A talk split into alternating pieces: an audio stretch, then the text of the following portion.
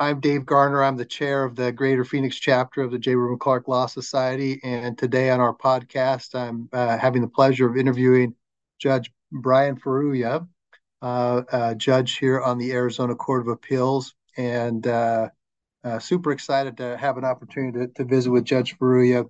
Uh, the the genesis of this podcast idea was really um, the fact that I attended Judge Furuya's um, investiture uh, virtually, as it turned out, and listened to uh, his remarks, and they really stuck with me. It was uh, it's he's got a very fascinating backstory, and uh, we thought that was something that would be uh, beneficial and, and of interest to our chapter members and others who subscribe to the the mission of the J. Reuben Clark Law Society. So, Judge Furuya, again, thank you for setting aside some time to visit with us today. Oh, it's a pleasure to be here and pleasure to visit with you and always grateful for the opportunity to to revisit with uh, other members of the society. So awesome. Well, I, I, as I was looking through Judge Furuya's background, I realized that we have a lot of things in common.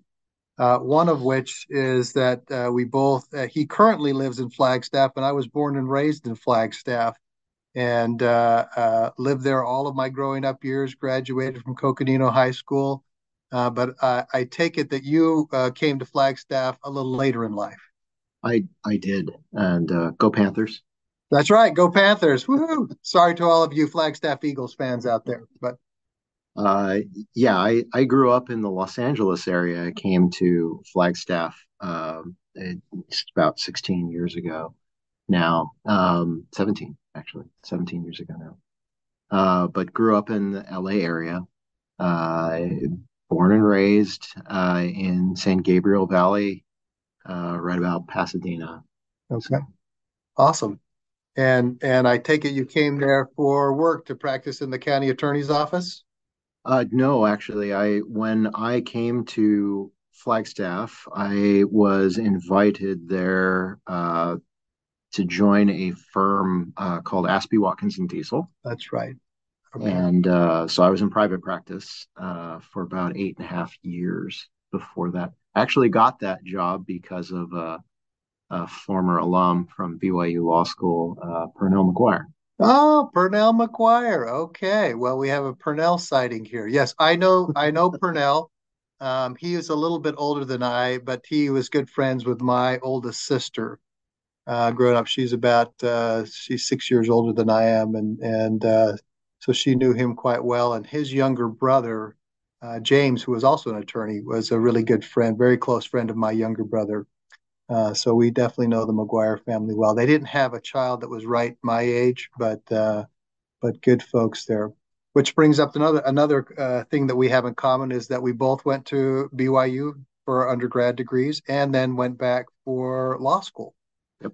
Um, so undergrad degree was in political science and philosophy? That's correct. Okay. Yeah.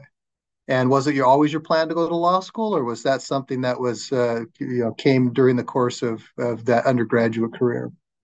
You know, it's kind of interesting. I um, I'm, I'm unusual in in the sense that uh, I I knew very early on what I wanted to do. Um, I uh, I have since I was a junior in high school wanted to be an appellate lawyer or appellate judge.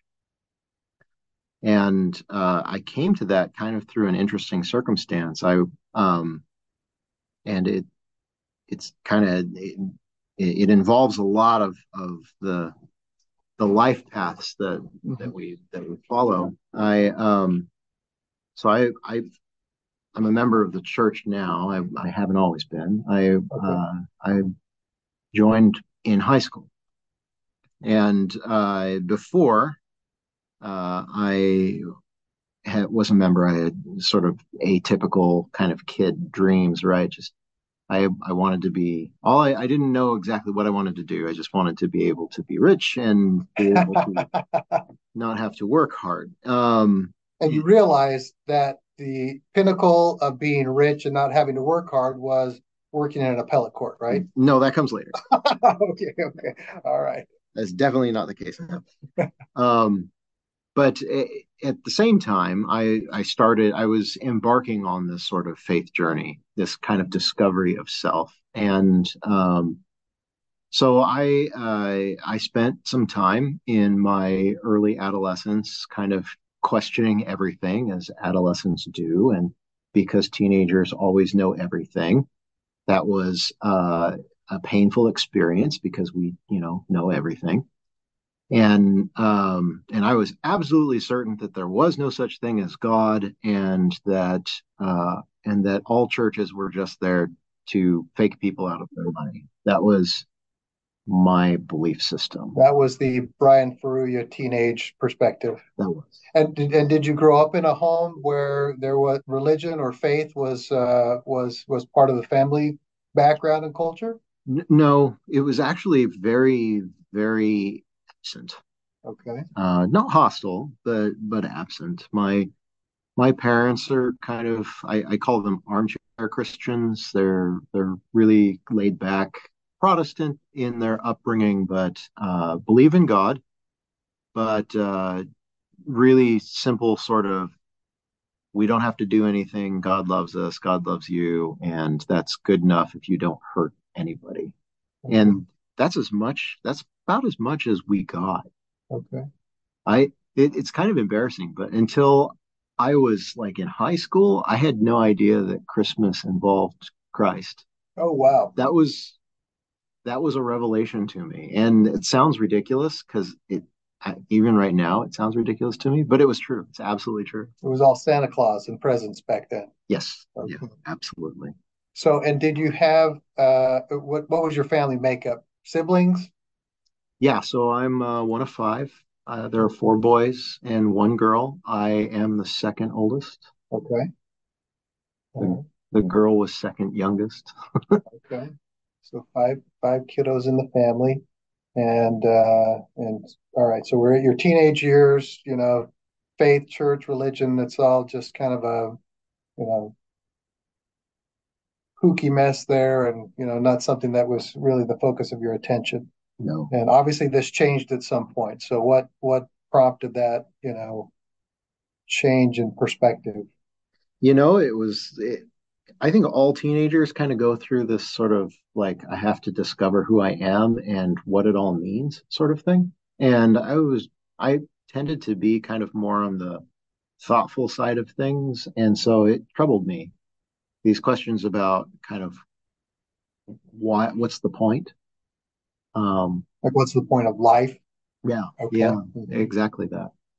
And uh, when you don't have a basis for anything and everything is an accident, it um, and it's all happenstance, um, it, it, can kind of mess with your head if you don't have something to fall back on. Mm-hmm. So I um, I really started kind of spiraling down into this really sort of depressive cycle where I would think about how, uh, well, if, if, we if this is all there is, meaning life, mm-hmm. uh, then we're there's no point, right? If it's all random, and uh, and if it all ends um, after death, then there's really no point. Mm-hmm. And uh, and that really caused me some some upset so I spent a lot of time kind of thinking about that. But at the same time, I didn't want to, I didn't want to fool myself. I mm-hmm. was very kind of dismissive about everything yeah. uh, religious at that point. Well, you know, now I'm getting a sense of why you ended up going into political science and philosophy. about whether you know, is there a point, you know, or not, or Right. I've been struggling with a lot of those questions yeah. before, you know, before I even knew that was where you go to try and find answers. Mm-hmm. Um, I had some very poignant experiences that kind of put move got me off the dime, so to speak. Okay. So, um, and uh, there probably isn't enough time to go through all of them, but um, but I think that's really what it requires you know, faith is something that is very personal. And, you know, in in philosophy, we study epistemology, which is the, you know, the the process of of learning, right? So, Right. and how knowledge is absorbed. And epistemologically, you can learn through a variety of things, you know, pass on knowledge and then sensory and that sort of thing. But faith is kind of its own epistemological beast. Mhm. It really, I've only seen it take root in places where people busy themselves with it and then enough to have personal experiences with it. And then those experiences grow into something else. Well, and, and that's a very interesting uh, perspective. And, and, and honestly, you know, when I when I think about philosophy, I don't oftentimes, uh, you know, marry that with religion. In fact, you know, most of the time when I think about philosophy, I think of it as, you know, a way to talk yourself out of being religious. Um, and and so, I mean, did you experience any of that kind of disconnect, or did or or or are those things, uh, you know, is there is there a lot of overlap, or are they disconnected there? Sorry. In in terms of of disconnect, I get I I guess I didn't see it that way because I was already there Okay. on that extreme. And so because there wasn't religion in, in my household and and because religious ways of dealing with with deep problems particularly unknowns you know lots of people in faith communities when there's something unknown uh, or or something insurmountable that's in the way you turn to other you turn to divinity for that sort of guidance to figure out what it is that you're going to do i didn't have that Okay. uh, at the start hmm And so I had never been taught that way, and so I never looked that way. I only ever had my parents and myself and my my buddies, my friends to to really kind of fall back on. Yeah. So I, I spent a lot of time in my own headspace trying to figure these things out. And uh, and so I I didn't really ever think about, you know, like formal philosophy or that sort of stuff. That came later. But um but I spent a lot of time thinking about these sorts of questions, the sort you know, how how what's my place in all of it and and how am I learning about this and and uh, how can I reconcile what's going on? And I I came very quickly to the well, I don't say very quickly but within a few years I I kind of came to the the the self-imposed construct that I that life was pointless and there was really nothing there and uh, I remember struggling with that for a while, and I had this one experience where I was just kind of out uh, in in nature. We we'd take vacations out in forests and Okay. everything. So Mhm. we were we were out in Sequoia National Forest uh, in that area, and we were out. Place, beautiful place. Oh yeah, yeah, This is teen teenage years. Where were you? High school? yeah. I just barely started kind of high school. Okay. Okay. Um, I, maybe maybe a little bit before, maybe like eighth grade Okay. around there. Uh, and I uh, I was I was in one of these really deep funks, and uh, it was really messing with me. And uh, and then when I felt really down about it, I I was kind of walking around in my own head, stewing in my own juices, and I uh, I get this feeling that I need to look up, and I did. I looked up, and I was at the precipice of this giant valley. Uh, these granite cliffs were on either side uh, surrounded by these pristine forests, uh, just trees. And there was a little creek down in the bed. And just at that moment, as I'm looking up, the sun breaks down. So it's about sundown. Mhm. So the sun breaks down and then it threw color everywhere. Mhm. And that was, I think, one of the most religious experiences I ever had, being alone out there in the wilderness with that. And everything just time stopped. I'm looking at it, the air is kind of filling me. There's a breeze coming coming in. And um and and I thought to myself in that moment, this cannot be an accident. This was meant for something. This was created by something. And then from one second to the next, it felt like fire was being poured into me. And I started tingling, and it started down in my feet, and it literally climbed up my body all the way to the top of my head. And I and I broke down. I started weeping, and and I said, "I'm not alone." And that was the first time when I was willing to accept that that like that I wasn't it, mm-hmm. right? That uh, this wasn't all part of my dream, my fever dream.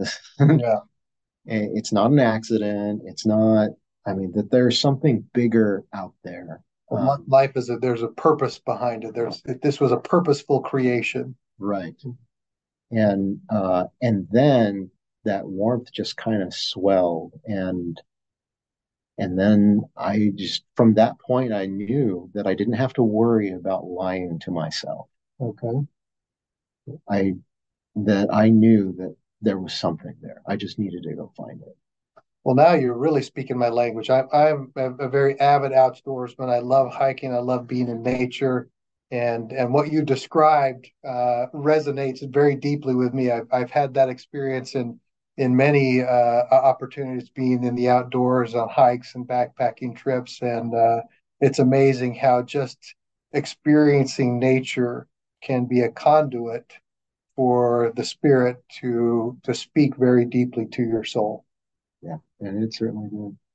So this, uh, you know, and uh, you know, maybe one of many, but this is this is a was kind of a turning point uh, in your kind of spiritual journey. It was. And so from there, I started accepting, from that moment, led directly to the decision that there was something there that I needed to find. And so I went looking for it. Okay.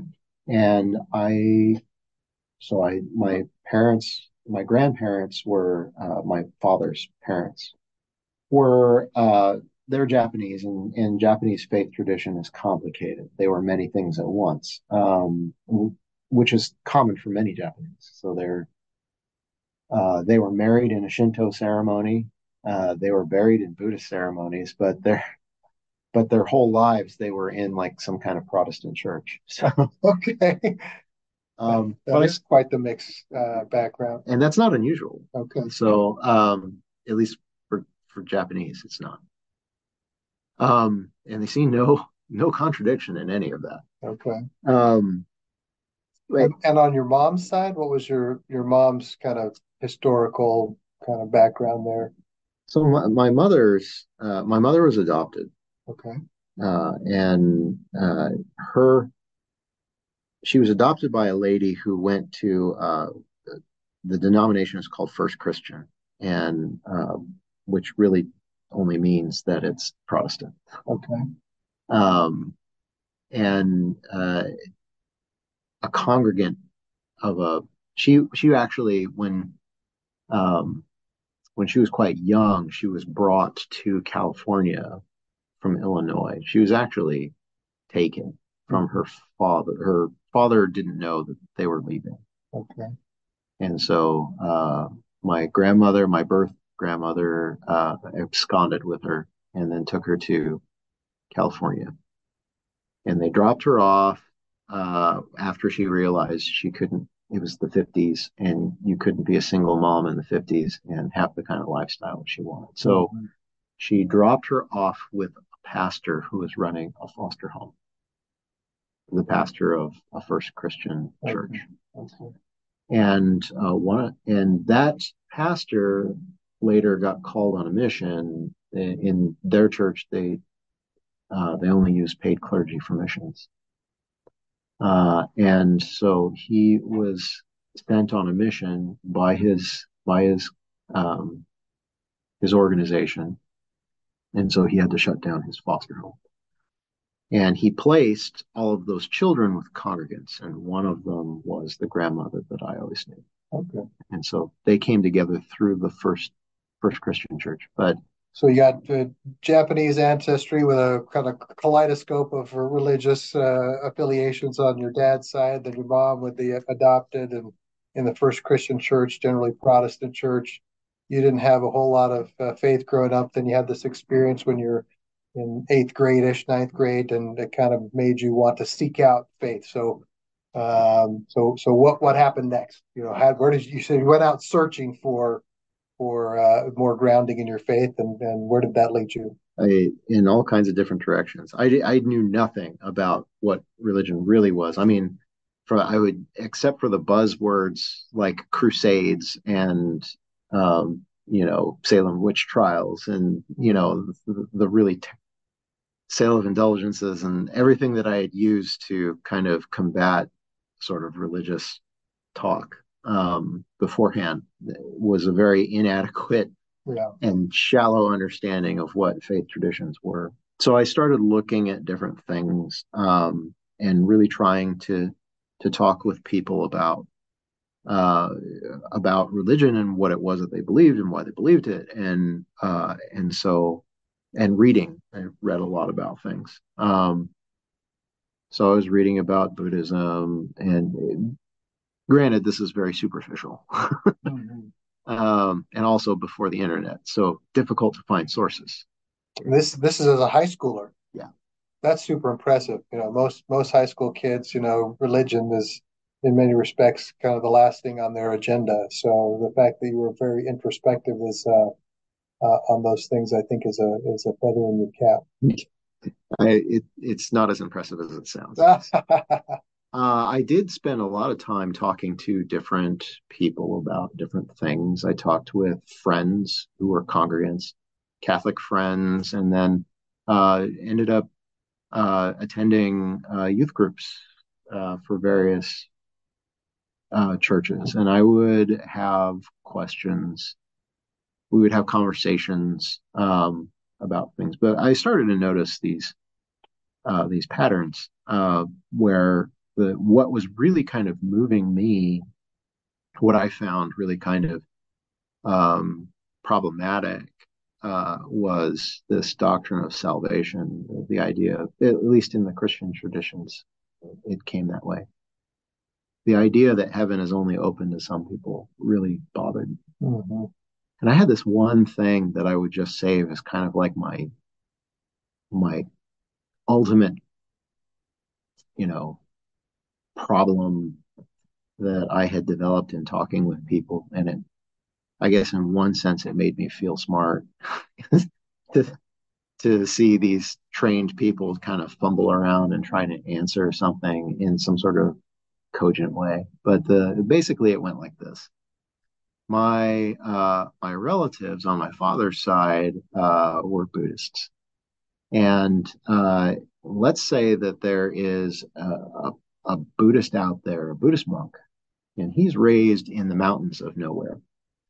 And he spends his whole life being the best Buddhist monk he possibly could be.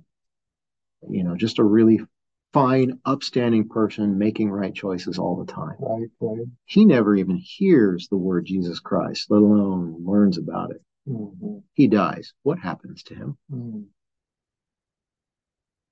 And you would be surprised at how different people like in, in other faith traditions how they respond to that question. They're just they're it's very it's very vexing. Mm-hmm. under a lot of different doctrines from a lot of different creeds it's that is a very vexing question. Yeah. That was your that was your like secret weapon. That was my zinger. You know come come give me a good answer to that one and then i'll i'll, I'll listen to more. Yeah. Well obviously as members of the church of jesus christ of latter day saints we we have a better understanding, actually a decent answer to that question. Um, and I suspect at some point you came in contact there with, uh, and and your zinger actually got a response that probably resonated a little bit more with you. It did. I uh, through various instances, I, I met some missionaries, and I and I started um, talking with them about the gospel, and um, that's a story for another day. And uh, but they they ultimately got to a point where your zinger was, hey, yeah, we have an oppor- there's an opportunity for this Buddhist monk who's never heard of Jesus Christ in order to, to take advantage of the plan of salvation and to to make it to heaven, so to speak. That that's a funny story. So I go in to one of these discussions, and I, I've been kind of shut down at various angles through these things, and I thought, you know, now it's time. It's time to bring out the zinger. The zinger. Okay. So I so I I said, all right, guys. I waited for them to do their pre-canned, whatever it was. The discussion. The discussion. Yes. Uh-huh they uh they're still memorizing discussions in those days so um so i i waited for that to get over and uh and then i said all right i got a question for you and then i unload that the zinger the zinger okay and, and there's these two farm boys from nowhere america mm-hmm. One of them was from rural colorado one of them was from rural idaho and uh and just they uh, they looked at me and they got these big grins on their face, and I, I knew something was up. Uh. and they said, "Well, it's funny that you should say or you should ask because," and then they started explaining um, the the plan of salvation, and uh, they, they got away from the script and started going, "I'll preach my gospel on you." That before there was a preach my gospel, yes, they did. And uh, when I heard the explanation, uh, I was I was agog. I I literally said, "You're making this up." Mm. I thought they were lying to me just to just to reel me in. Mm-hmm. And they said, "No, no, here." And I remembered one of them brought out a book that said exactly what it was that they were saying I think actually it was their discussions. Okay. Mm-hmm. And it was like just a later discussion, right? right so right. they were jumping ahead in the in the program. So. Yeah, so I, I was not following the script. Mm-hmm. So so they they pointed it. They're like, no, no, see here, look, see. Mm-hmm. And I looked at it and I th- I said, this is impossible. How the the solution was elegant. It spoke to the logic in my mind uh, and it really kind of calmed all of that turbulent thought. And I, I thought to myself, man, this is, this is a lot to take in. yeah. Eventually, I um, obviously I ended up joining the Church of Jesus Christ of Latter Day Saints, and uh, in in large part because it uh, it was answering those deep questions that I had been thinking about. Right. Well, when I did, and, and what time frame were we talking? When, when did you when when were you baptized? I was baptized in 1996, which would have been where my you? junior year. Junior year of high school. Junior year of high school. Okay. So my after so in my junior year of high school, I um I joined the church, and um, everybody thought I had joined the church for other reasons. Um, I, I, was dating an LDS girl at the time, and so they they thought that you were this, just joining for the girl. Yes, yeah. Okay. So and and I, you know, I I don't hold that against them. Um, I I played tennis, and I had this one experience where. Uh, so before I joined the church and I when I was playing tennis, I I had this I, I was terrible at tennis. I'm still terrible at tennis. Join the club. Right. yeah. I, I had this shtick where I would pull like a John McEnroe and it was funny because it happens so often, right? You miss your shot and you launch into something, whatever. But I was, um, it was kind of uh, really bad at, um, you know, popping off and then uh, and then the stream of profanity kind of issued forth and mm-hmm. in unending the game with my partner was to see how long you could go um and uh, it, one time I was in uh, after I joined the church, I uh, I missed a shot, launched into my mac McEnroe shtick, and uh, my my doubles partner was giving me this big goofy grin. And I looked at him and I said, "What?" and he and he looked at me and I'll never forget this. He said, "Nothing's changed." Hmm. and I was just, I thought to myself, it was, he could have taken cold water and he could have dumped it on my head. Mm-hmm. And it was a wake up call. I needed to change. I should be different. I, this was post baptism. Yes. And it was kind of a dig on you like, hey, you got baptized, but clearly you, you've you've kept all of the same habits you had before. Yes. Yeah. And so that got me thinking, what else should I, what else should change? And I thought to myself, you know, I need to be a different person. I've I've committed myself to be a different person. I need to be a different person. Mm-hmm.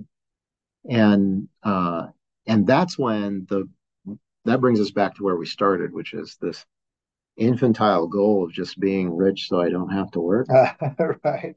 Uh-huh. I thought that's not an appropriate goal for the person that I want to be. Mm-hmm. I need to do something. I need to make a difference. I need to be able to support a family doing it, but I need I need to there needs to be purpose behind what it is that I do. Right. So um, rewind a little bit, and um, it's now like around my freshman year of high school, and uh, or maybe a little bit before, maybe eighth grade again. So around that turbulent time. Yeah. I'm rooting through my my family's junk drawer and I find a folded up piece of letter paper in there. And I pull it out and it has the seal of the President of the United States on it. And it's signed by, at that time, George H.W. Bush. And I start reading it because that was unusual to me. And it said, Dear Mr. Furuya, and it launches into this this explanation of the remorse of a nation and righting wrongs, and, and that was the gist of it. That's what I remember. It was my father's reparations letter. So my father was he's a born citizen, but he was born in uh, Tule Lake, which is a Japanese internment camp. He was actually born in the internment camp. Yeah, that's a picture. Oh wow! On the wall. Wow. Um, yes, he was born in the internment camp. His parents, that's my grandmother and my grandfather in the middle in that picture right there. Okay. Um, they were born citizens too. They were born in the Los Angeles area. Uh, one of them in the 19 early 1920s, the other in like 1918. Mm-hmm. Uh, born citizens. They, they, were raised in Japan, but and they came back uh, in the 30s when they were adults, started a business. And then Pearl Harbor happened, and um, then the internment order happened, and they were all taken to the internment camps. So back back to eighth grade, you're finding this reparations letter in the uh, you know family files, reading through it. I didn't know anything about them. Hmm. By about middle school or so, they had not gotten to that to cover that in history class. Uh, so I asked my father, "What is this?" And he didn't want to talk about it. Fast forward a little bit, and then I get into high school, and then all of a sudden the the curriculum starts talking about the internment and those types of things, and I thought, "Oh, that's what that was about." Mm. And by that time, I had had government classes, and I had all these other things, um, and this steady diet of you know patriotism and the uh, you know pledge of allegiance sure. that that they give you in in schooling it was not there was dissonance i can imagine between that and it's just like mm-hmm. liberty and justice for everyone except the japanese during world war ii mm-hmm. um, it's interesting how these two both your kind of faith journey as well as your kind of eye-opening about kind of the U.S. history and how that impacted your your family all kind of coalesced during this same kind of time frame in your life. Yeah, and you know, it, the Japanese they they wanted to they at least my family were very intent on assimilation, on being accepted, being Americans. Yes. Yes. Yes being American, mm-hmm. American before everything. Mm-hmm. I after when I went to law school and we learned about the Korematsu case, my my professor, Professor Geddix, he uh, he had a he had a whole lecture on on U.S. v. Korematsu, which at that point that was pre-Trump versus Hawaii. Mm-hmm. So it had not been renounced. It was still very much on the book. We we discussed the case, and then afterward, I went up and I said, I, you know, I wanted to thank you for that that discussion because uh, it impacts me very personally. My father was born in an internment camp. He grabs me by the shoulders and he says, "Are your grandparents still alive?" And I said, "Well, my grandmother is." And he says, "You have to interview her." And I said, "Okay." so I did and that was very difficult. It was prying anything out of her about that was was extremely difficult. But I actually got to interview her about her time in the camps and how she felt and what happened and those types of things. Um, took a lot of of doing, uh, but I was able to do that. And then I and then I interviewed my father. And one of the things that he said during his interview, I said, "It's 1950s. He's born in 1945." uh, it's 1950s. You're growing up in Southern California. And they mm-hmm. said, how did, how did you work that? And he said, we, I survived by being more American than the Americans. And I said, what does that mean? Mm-hmm. And he said, well, if everyone is expected to graduate, you have to be on the honor roll. Mm-hmm. If everyone plays baseball, you are going to letter. If everyone is in Boy Scouts, you're going to be Eagle and so on and so forth. Mm-hmm. The, and this was common. Um, and, and uh, so Vietnam comes along, and my father enlists.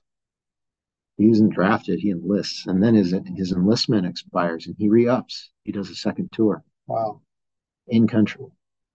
Um, before I forget, so the Korematsu case for not everyone who's not you know familiar with the history of that. So that was a decision that that undertook the issue about the the uh, the validity of the internment camp decisions. Right.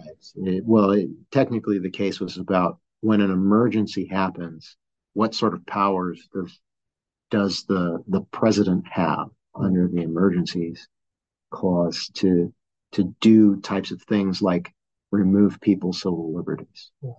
And so the upshot of that decision at the time was that creating this internment camp, taking people out and putting them in was was justifiable under the Constitution, um, based upon the emergency that alleged, yeah, that allegedly the Japanese Americans presented yeah. during World War II. Yes, obviously something that we look back on to say that was a terrible decision, and ultimately was.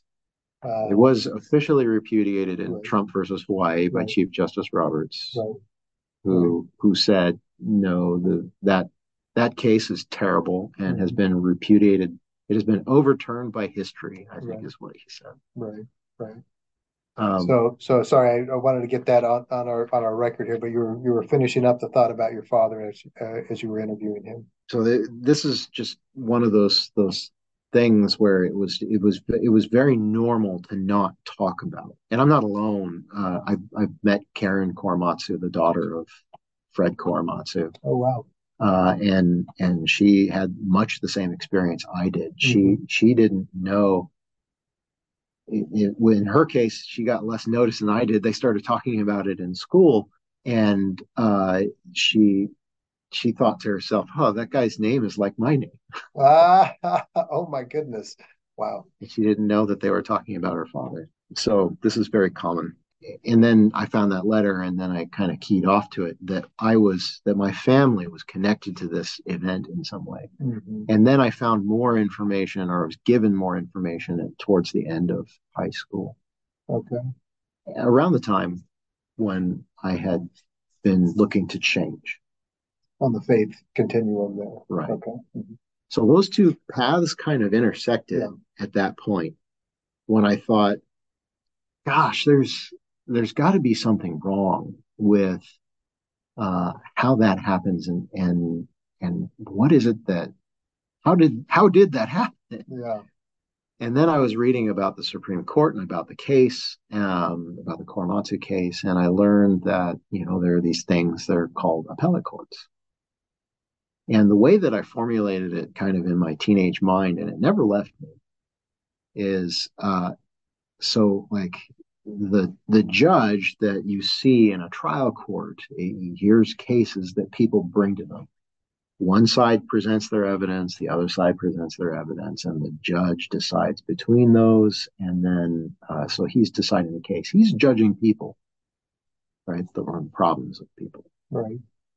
Uh, then i was reading about these appellate courts and, and i was like oh where the trial court judges people it's the appellate court's job to look and make sure that everyone's following the rules.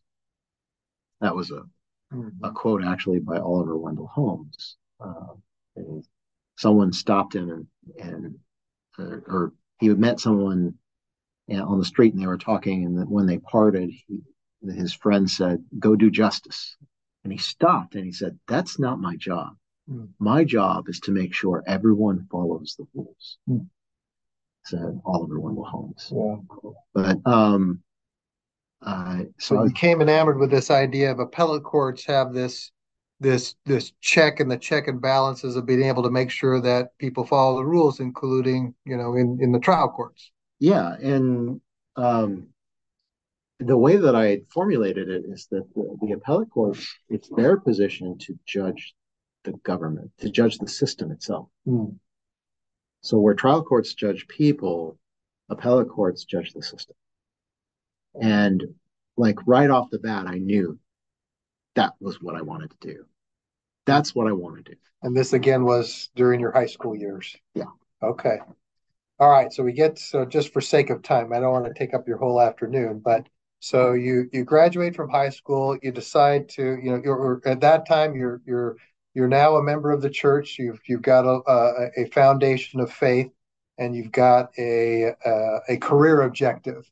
uh, I, I like to be or want to be a, a an appellate court judge. So you you decide to go to BYU Law School. You study political science and philosophy. And, and again, so was that uh, at that point? Obviously, it sounded like you had the objective of going to law school. Uh, I at did. that point. Okay, and that was intentional. So the philosophy thing and the political science that was all just kind of means to an end. Mm-hmm. i i've always been might have noticed i've always been interested in thought and um, and how we can reason things together and pull things apart.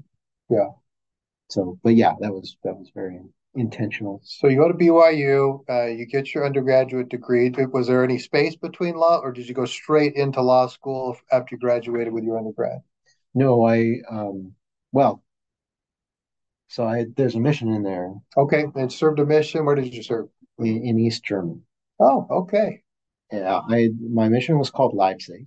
Uh, it's now part of berlin. It doesn't exist anymore but I was there from 1998 to 2000, which was the 10 year anniversary of the fall of the Berlin Wall. That's when I was in law school, was 97 to 2000. And I served my mission in 89 to 91. I was in the MTC when the Berlin Wall fell. Wow. And I served my mission in what was then Yugoslavia and Bulgaria. So, right. uh, so we have all these connections here. Right there. Yes. Okay. So 10 years later, you're over there in Germany celebrating the uh, the the decade of the fall of the Berlin Wall, and so you're there in in uh, in the Leipzig mission. Yeah. At the time. Okay. Yeah. And so I I finished that up and then went and finished uh, undergrad. I was I was married during my undergrad years. Um, and then I graduated and uh, and then I worked as a paralegal. Oh, okay. So uh, for about a year and a half, maybe a year and nine months, uh, I worked as a paralegal in a law firm called Jausi Christiansen in Provo. Okay. And uh, it was a really that was my first foray into actual practical law, and um, and it was it was very interesting. It was also the first kind of like real professional job I had to do. Yeah. Um, and uh, it was it was humbling. Got a lot of stories out of that. I'll tell you tell you them some other time. Civil or, or criminal practice? It was a civil practice. Okay. Yeah. Uh-huh. Um, they did collections law and mechanics liens and those types of things. Okay. So I had a lot of experience with those. Uh, then took the LSAT while I was working there um, I did that work primarily so I could study for the LSAT. Okay. And uh, and then uh, took the LSAT and then managed to to get into BYU. Yeah. Which we all know is the greatest law school out there. um, but um, no bias here in this interview. But um, so you go to you go to BYU Law School. Um, you're there. You graduate 2007. Is that right? That is correct. Okay. So 2004, 2007, you're there. Clerk during law school. You do some externships over the summers. I did some summer work. Um, I I worked for uh, the U.S. Attorney's Office under Paul Warner, um, and uh, I thought that was the greatest thing ever. I it was really thrilling. I went up after my first year. It was my externship. Uh, and I, I'm in that program. It was a fantastic program. They had a great contact there uh, who got you involved with a lot of different aspects of the office. Uh, it was really, really well run. Um, and I, uh, I get taken in on my first day uh, the the coordinator takes me in, introduces me to the chief of the interdiction unit, and um, maybe he wasn't chief, but anyway, he was in the interdiction unit, mm-hmm. and uh, so I come in and it's just prototypical. There are these this mountain range of files all over his desk, mm-hmm. and uh, it's before e-filing. Yeah, right. So, and uh, and he had to move stuff aside so I could see him. we we chit chatted for a little bit, and then he uh, and then I said, "Well, how can I help you?" And he says, "All right." So he disappears behind the mountains, and he pulls out this giant stack of paper, and he hands it to me, and he says, "This guy um, got caught with some obscene amount. It was like over 100 pounds of cocaine or something like that." Mm-hmm. And he said the cops messed up the search on their Miranda rights. Uh, they're moving to suppress the evidence. Uh, if they do, this guy will walk. And he looks, he hands it to me, and he says, "Stop him." that was all the direction I got. This was after your first year of law school. This is after my first okay, year. Yeah, so school. you're you're you know a, basically a pro in, in all things legal related at that point. Right. I I have no idea what happened either. It was, uh, but I did my best. I did my level best. But I thought that was that was great, thrilling work. Yeah. And uh, I, I had an exit interview with the U.S. attorney, who at the time was Paul Warner, mm-hmm. and uh, and he says, "Well, what is it that you want to do?" And I said, "I want to do what you do." he laughed and he said, well, we don't take people straight out of law school. You'll have to go um, get some experience, get some experience, mm-hmm. and come back. And mm-hmm. so, go to a county attorney's office, go to a district attorney's office at the state level, and then come see us. Yeah. So I wanted to be a prosecutor. From that point on, I wanted to be a prosecutor. Wow. And uh, BYU has a pretty good relationship, or did, with the the Riverside County Attorney's Office. Okay. And uh, in California. In California. Mm-hmm. And my mother at the time was living in Riverside County, so I thought, hey, there's a connection. Mm-hmm. So I I dropped through a job fair. Mm-hmm. Uh, job BYU's job fairs are great, by the way. I also did the job fair for this, and I uh, and so I uh, dropped for the for the county for the district attorney's office in mm-hmm. Riverside County. Mm-hmm and uh,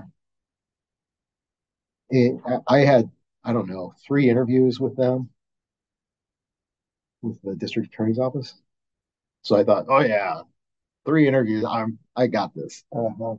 And so I, I thought, here we go. This is this is how I'm gonna make my bones. Right. I'm gonna become a you know prosecutor in the U.S. Attorney's Office. This is gonna be my path to get there. This is my end. Mm-hmm.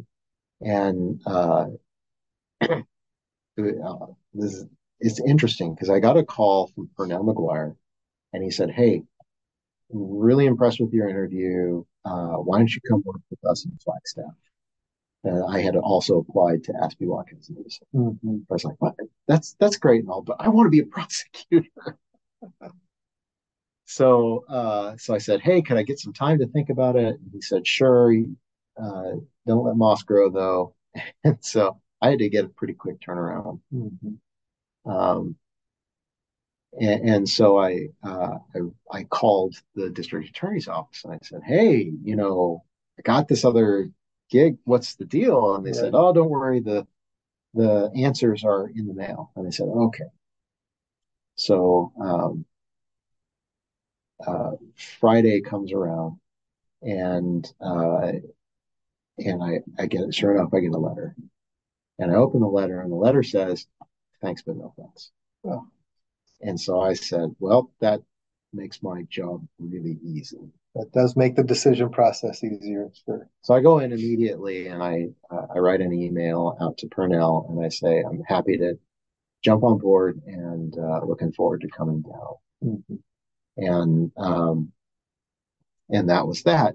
Uh, the following day, Saturday, uh, I'm out raking leaves, and uh, I get a call, and I go in to take this call, and it is the chief deputy of the district attorney's office. Oh boy, I can see where this is going. And he says, congratulations. We're really excited to have you on board. We're really want, we're looking forward to you coming down and being part of the team. And I said, whoa, whoa, whoa, whoa. this is not matching up. I said, you told me no.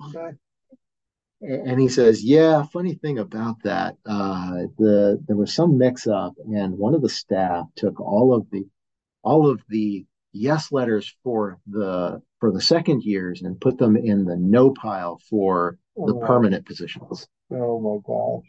So they they sent no's out to all the second years, oh. and um, and I was like, I've already given my word to this firm, and mm-hmm. I can't go back on that. And they said, you know, totally, we respect you for that. Mm-hmm. Come see, keep us in mind after you graduate. Said, all right. And so that's how I wound up in Flagstaff. Wow. All right. Well, I know I've already gone over my time, but I do want to I want to get to a couple of uh, of items if you have if you have a few more minutes. I, yeah, certainly. So, uh, so you you're in private practice. You end up at the county attorney's office. So you were in private practice how many years? I was in private practice for eight and a half years. Eight and a half years, and then you you finally become a prosecutor. I was not a prosecutor. I was in, I was in the civil division. Oh, civil division. Okay, yeah. So you did civil work. Okay. I did and and and they give me a badge though so uh... okay well you know i mean you got a badge. That's that's really the most important thing. Um, i'm uh, sorry to all the prosecutors. So you you uh you left private practice and and uh you know was that an intentional you know desire just to expand your experience? Or or uh, at that point were you still on the path that hey i want to become an appellate court judge? You know um so I I thought that that's a long story. I what I will say is that I I did want to be an appellate court judge. I thought that that dream was kind of beyond me.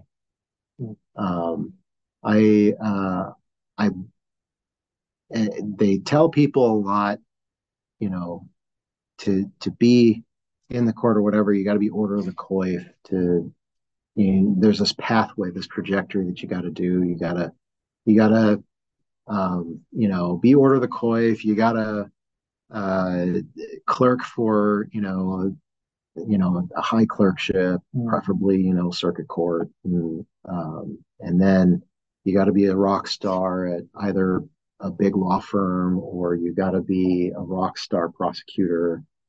Um, and I and I don't know that I felt like my uh, my grades were really kind of there mm-hmm. for that pedigree. Um, I uh, when I was in law school, I, it was it was humbling. I there's a lot, you know. Sometimes I have benefited from a curve. Sometimes I think I have not benefited from a curve. Ah. I I am very grateful for BYU because it it made you work hard because my class they are just phenomenal yeah. there's a lot of really excellent excellent attorneys tim overton uh, is from my class jared sign okay. is from my class. Mm-hmm. Uh, Yasser Sanchez, he's from my class. There and that the list goes on and on and on and on. There's all these these really just incredibly gifted, in uh, incredibly dedicated attorneys that came out of that class. Mm-hmm. And um, and I made the mistake in my first year of trying to compete with them instead of compete with myself. Mm. And I think that took my eye off and made me do things like study habits and those things that I changed up that didn't fit me. Mm. And uh, and so I I didn't perform as well as I thought I should have. Mm-hmm. And uh, all all on me, you know, all on me. Uh, well, this is a great this is a great point and, and important, obviously, for anybody who's listening, who's you know coming up through the ranks and recognizing that that there, uh, there there's a lot of paths to your goal. Right. And uh, I mean, obviously, we're sitting here in your chambers. You're a court of appeals. You're an appellate judge, so we know you got got from point A to point B. And uh, and there are you know non-traditional paths, or you know what maybe is not not consistent with uh, uh with the logic that's fed to you uh, in the in a law school environment that, that will allow you to get to to where you want to be. That's certainly true. Yeah. And you know, don't despair. Uh, if you didn't get the grade that you wanted, don't despair. It, there are lots of roads to Rome, yeah. and uh, a lot of it has to do with uh, with hard work, and um, a lot of it has to do with uh, knowing the profession that you're in and being dedicated. Mm-hmm. Um, and a lot of it has to do with, I think, providence. Yeah. yeah. have have faith, have faith in yourself, have mm-hmm. faith in the Lord, and uh, and accept what comes because your life will take lots of unexpected turns. And um, and if you're listening, and if you're dedicated, uh, then I really do believe that God can make up that difference. Uh, and that's not to say that you know everything is going to be exactly as you want it. Sure. But um, but I think I, if you find a purpose and and if you if you're in harmony in step, I think that we can expect some assistance. Yeah. And I think that's really what happened. Well, and that that's uh, very insightful and, and very encouraging because all of us have detours in our lives at some point or another. You know, I, I wanted to ask you about one of the things that you added that obviously has been important to you throughout your career was public service. Yes. And uh, and and uh, do, do you ascribe any of kind of your pathway to the Court of Appeals here to the public service that you engaged in? Absolutely. So, yeah. and just for our listeners, so you can, I'm just looking here. So you you were heavily involved in the Coconino County Bar Association, president of the board of directors there, uh, also on the state of Arizona uh, uh, board of governors uh, for the uh, Arizona State Bar, as well as the state bar president. You served a term there as well, right? I did. And then uh, I, I, think you're currently still on the board of directors for the Arizona Foundation for Legal Services and Education, or is that? Yes, ma'am. Okay, and that's part of what you're. Well, some of your trips down here to the Phoenix uh, area involve that as well, right? They, they do, and they have.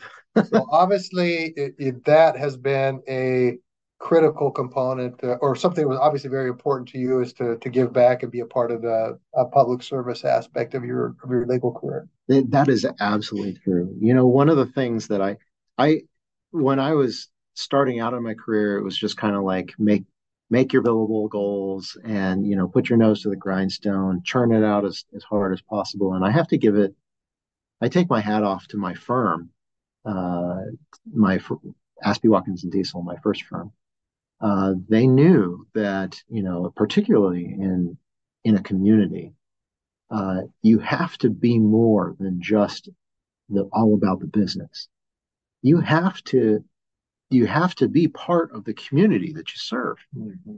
And so they encouraged uh, participation uh, in a variety of things. I did, I, I joined the Flagstaff Leadership Program. Um, I was very active in the church. Uh, I did uh, Chamber of Commerce stuff. You and, and really kind of got out. And then um, uh, Whitney Cunningham, who's the current managing partner of Aspey Watkins and Diesel. He he was serving as state bar president when he came on to be managing partner of, of AWD.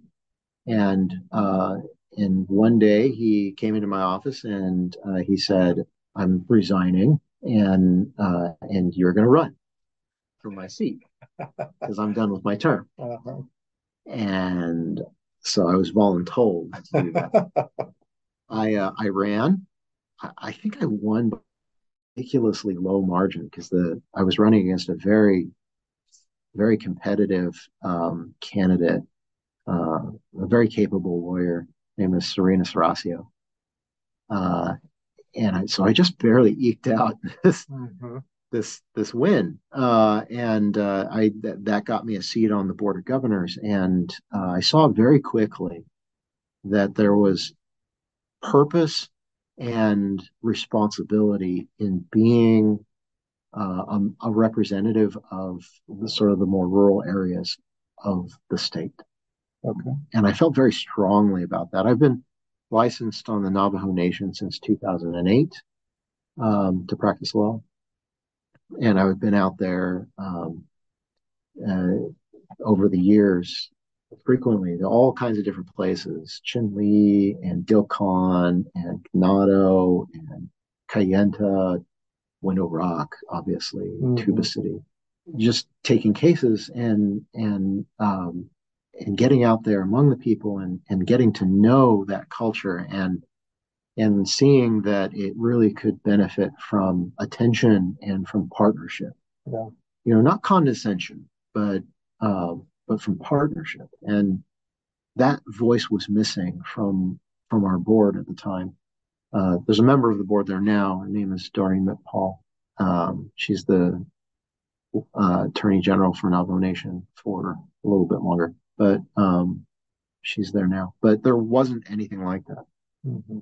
and so I felt the need to to start um, being that voice, being that person. And it was my my willingness to get to know people and to uh, and to work hard at uh, at serving people and serving in communities that that opened up those opportunities. Yeah. But that was how I got to know a variety of people. I I've traveled all over the state, uh, talking to all lawyers in all different towns and in all different circumstances and all different practices and um, and I wrote about it. Uh, I I'm truly impressed by the bar in in Arizona. I think we don't give ourselves enough credit uh, for who we are and what we do in terms of representing not only our clients but also in helping our communities stay together and to improve. Yeah. Uh, so many different things that people are doing and so much good work going on. But that going in and making those connections, and this is the thing that they don't ever tell you in law school, is that who you know and how you know them and how they perceive you is really important. Yeah.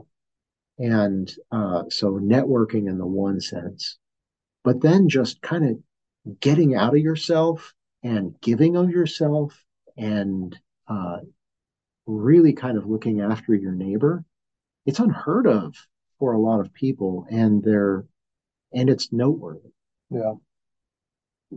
In the church, we talk about all the time, but uh, sometimes we're a little too insular in how we do it, right? Right. We, we serve. We're really good at serving each other. We're less good at serving others. Yeah. Outside of our communities, but yeah. But if we do that, if we get outside of our ourselves, outside of our communities, there's a real need, and it's and it's really appreciated. Yeah. And um, that sort of service, it goes a long way, and that is largely responsible for how I how I got here. Yeah. So you so in addition to obviously having a legal career where you you know practice law, you worked hard, put in your time and effort there, and and but your service gave you opened up doors and and created opportunities that may not have otherwise existed they i know for a fact that they did and that that is an indisputable truth which is great. I mean, and obviously we're speaking here in the context of the the J. Reuben Clark Law Society mission, which is this fundamentally focused on this idea that our practice in the legal community should also be married with our faith, and that those two things uh, should work together. Um, and the fact that uh, an important part of your legal career has been doing things that are not directly, you know, practice of law, but service oriented. How can I be of benefit to the uh, you know outlying communities that aren't here in Phoenix metro area? Uh, how can I represent and be a voice for those folks? And uh, uh how can I be a voice for folks like your dad and your grandparents who are in these internment camps and, and make a difference? Uh, give open door and, and open doors and give you an opportunity to to serve uh, where you're at. So so eventually, so how how did we end up then submitting your application for the Court of Appeals and and uh, and uh, and ultimately getting to where you're at now in your dream job? well, one of the things was um, that the the wheels had started turning because uh, there was an opening that happened. It's a long time judge uh, from Flagstaff, Judge Jon Thompson, passed away quite suddenly, and uh, there was a big by the way, Judge Thompson's chambers was right next to my judge's chambers when I clerked. So I remember guitars being delivered, you know, to the Court of Appeals. And That's right. He was known for his long hair and ponytail. Yes, and an excellent guitarist. Yes. So Judge Thompson passed away. Okay. And they and they were doing a, a search for it, and for quite some time, while I had been coming through the officers' chairs at the state bar, I would I would take every opportunity that I could to support initiatives that in, that increase sort of like that had focus on access to justice. So I was mm-hmm. very involved with the affinity bars. Um, uh, that would be, you know, like the Arizona Black Bar, the Arizona Asian American Bar Association, mm-hmm. Minority Bar Association, etc. So um, I and I still try to be involved. Uh, but I I would see at I would go to these events and I and I would see their uh, the governor's counsel Anni Foster. Okay. And we had a joke going. We were following each other around. Are you following me? I just, you know, my bar work took me to a lot of these places. She mentioned during Judge Jon, Judge Thompson's search for the for his replacement after he had passed away that the governor wanted a lot of uh, choices to to be able to um, to have the the broadest range possible to be able to make an appointment, and so she was asking me for uh, suggestions and to tell people to apply, mm-hmm. um, and and so I did. I I encouraged a lot of different people to apply. I was uh, not quite halfway through my presidency at that point, and and I thought, gosh how awesome would that be? Um, but I was telling all these other people to apply. I toyed with the idea myself at that point, but I thought, you know, it's, I don't know. And so, um, so I didn't. Um, and, and I thought, you know, maybe I can find, maybe I can make my way onto Superior Court and then I can work my way out. And, uh, but I was fine. At the time, I was working for the county attorney's office, which is a fantastic employer, and um, and Flagstaff is a fantastic place to live. So I really had nothing to complain about. And um, but I the, not just was, I think it was like two years later or less than two years later, I get a call from uh, Judge Dave Gass, who's currently our vice chief judge. Mm-hmm. Um, and we had met each other at one of these affinity bar events. He's quite active in the in the Asian American Bar Association, and uh, we met we met at uh, a few of those uh, events, and uh, we had talked and gotten to know each other, and um, and then there was a retirement that happened. Um, and Judge Ken Jones stepped down, and uh, so he he texts me and he says, "How would you like to be an appellate court judge?" And I thought, what? Me? I said, heck yeah. Only since eighth grade, I've been dreaming of this job. Uh, right. He didn't know that at uh-huh. the time. Um, but he he was instrumental in it. He uh, he really helped me. He he uh, told me about the application, the application process, and that application is no joke. It's it's a very involved application. So another thing, another piece of advice I would give new lawyers is keep your resume current. Mm. Figure out what meaningful cases that you have. You're like, oh, this one's really interesting, or this one taught me a lesson, you know, something like that. Write it down. Here's the case for journaling. Uh, there you go. right. Write that stuff down because if you forget about it, you can't use it later. And then your application asks you for it, and you're like, I, I knew I did something. I can't remember what I did. so I, he helped me walk through that process, and I uh, it's very exacting. Mm-hmm. Um, he uh, he helped me uh, prepare for the the interview with the commission, and uh, the Arizona Commission on Appellate Court Appointments is a public body. There's ten non-lawyers and five lawyers, and it's chaired by the Chief Justice of the Arizona Supreme Court, and it is grueling. Yeah. Uh, it's very intimidating. Uh, and uh, they have difficult questions and and you can't walk into that stuff cold you got to prepare and so having somebody to be there for you and be a resource for you and help you you know figure out what you're going to say you know, or how to formulate but your well, put your thoughts in order and communicate them is one thing the other thing is to tell you that you're good enough because there's a lot of things that go through your head when you're there. There were a lot of really excellent, excellent candidates. And I know that they would make great appellate court judges. Mm.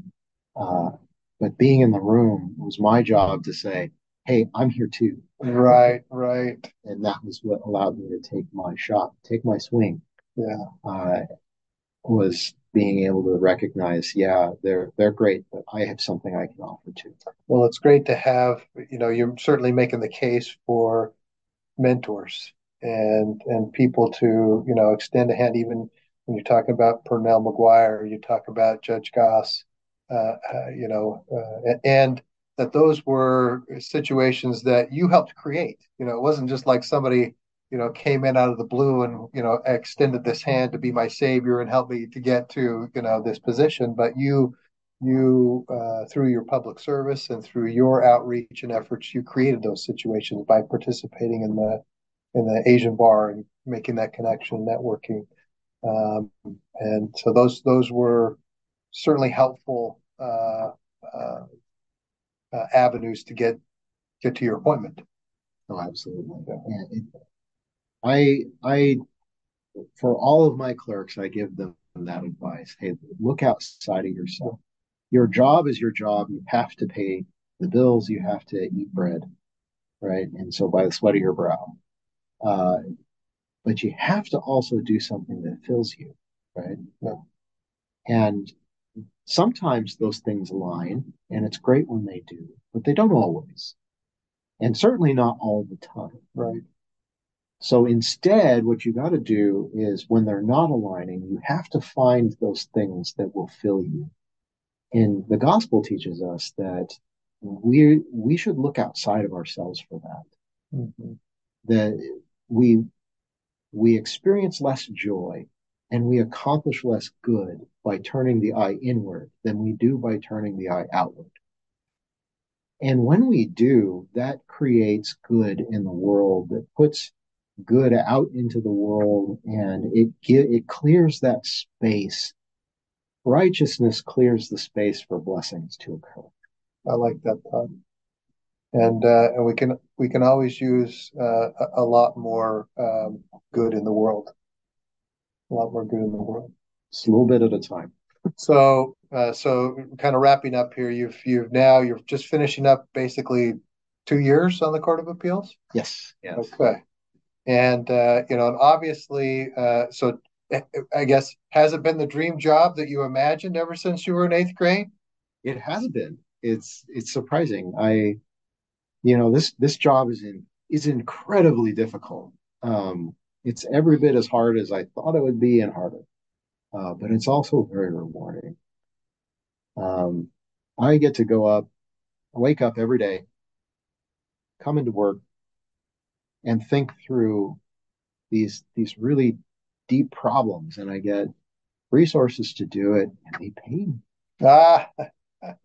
I I just I can't believe my fortune, and um, and I have I've been so blessed, and um, it, but it is difficult. It's difficult, difficult work, yeah. and uh, but it's meaningful, and that and that really helps. Yeah.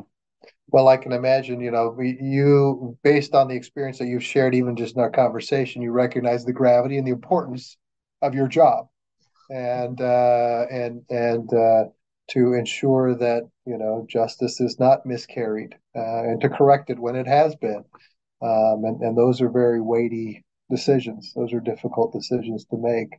Um, I guess, you know, maybe last general question, obviously, given the fact that uh, our mission as a as a, a, society is to recognize the impact of our faith in the law. How, how does your faith uh, integrate into what you do as a judge?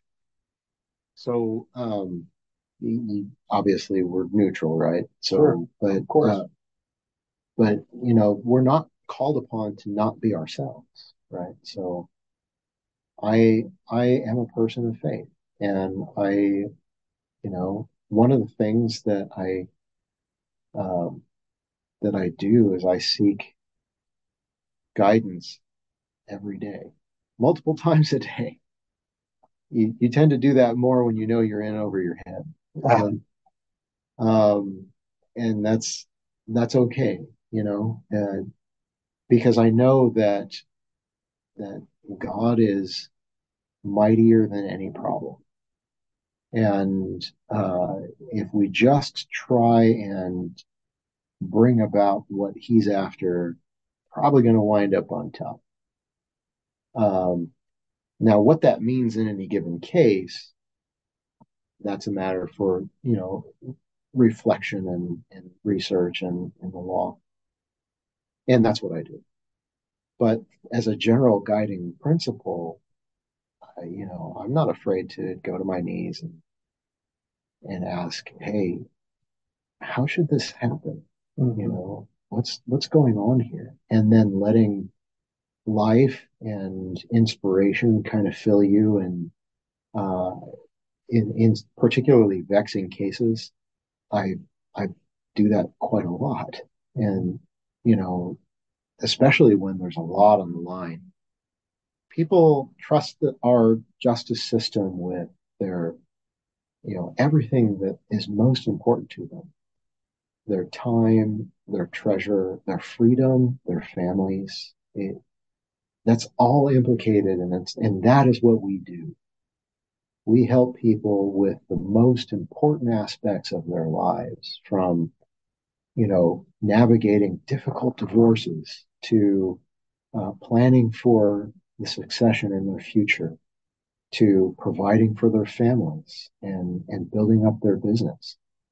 And of course you know the the thorny issues of, of retribution and and punishment when society breaks down you how can you not I, I could not face that without knowing that I have access to something more to help me bear that. And and that's how I do. I keep a quote on my desk. It's from Proverbs. It's the one that says, Trust in the Lord with all your heart and lean not unto thine own understanding. You know, thinking is what I do for a living.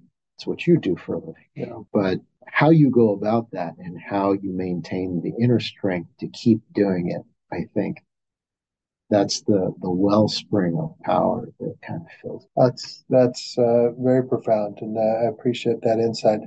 Um, I very much appreciate the time you set aside today, amongst all of your public service, uh, the certainly service that you've rendered to the society and to our chapter here in particular is very much appreciated. Uh, I I feel like I'm a better person for having spent the last hour and a half with you. Uh, so thank you and, and uh, appreciate all that you're doing for the hard work you got. And so glad that you're finally in your dream job. Thank you.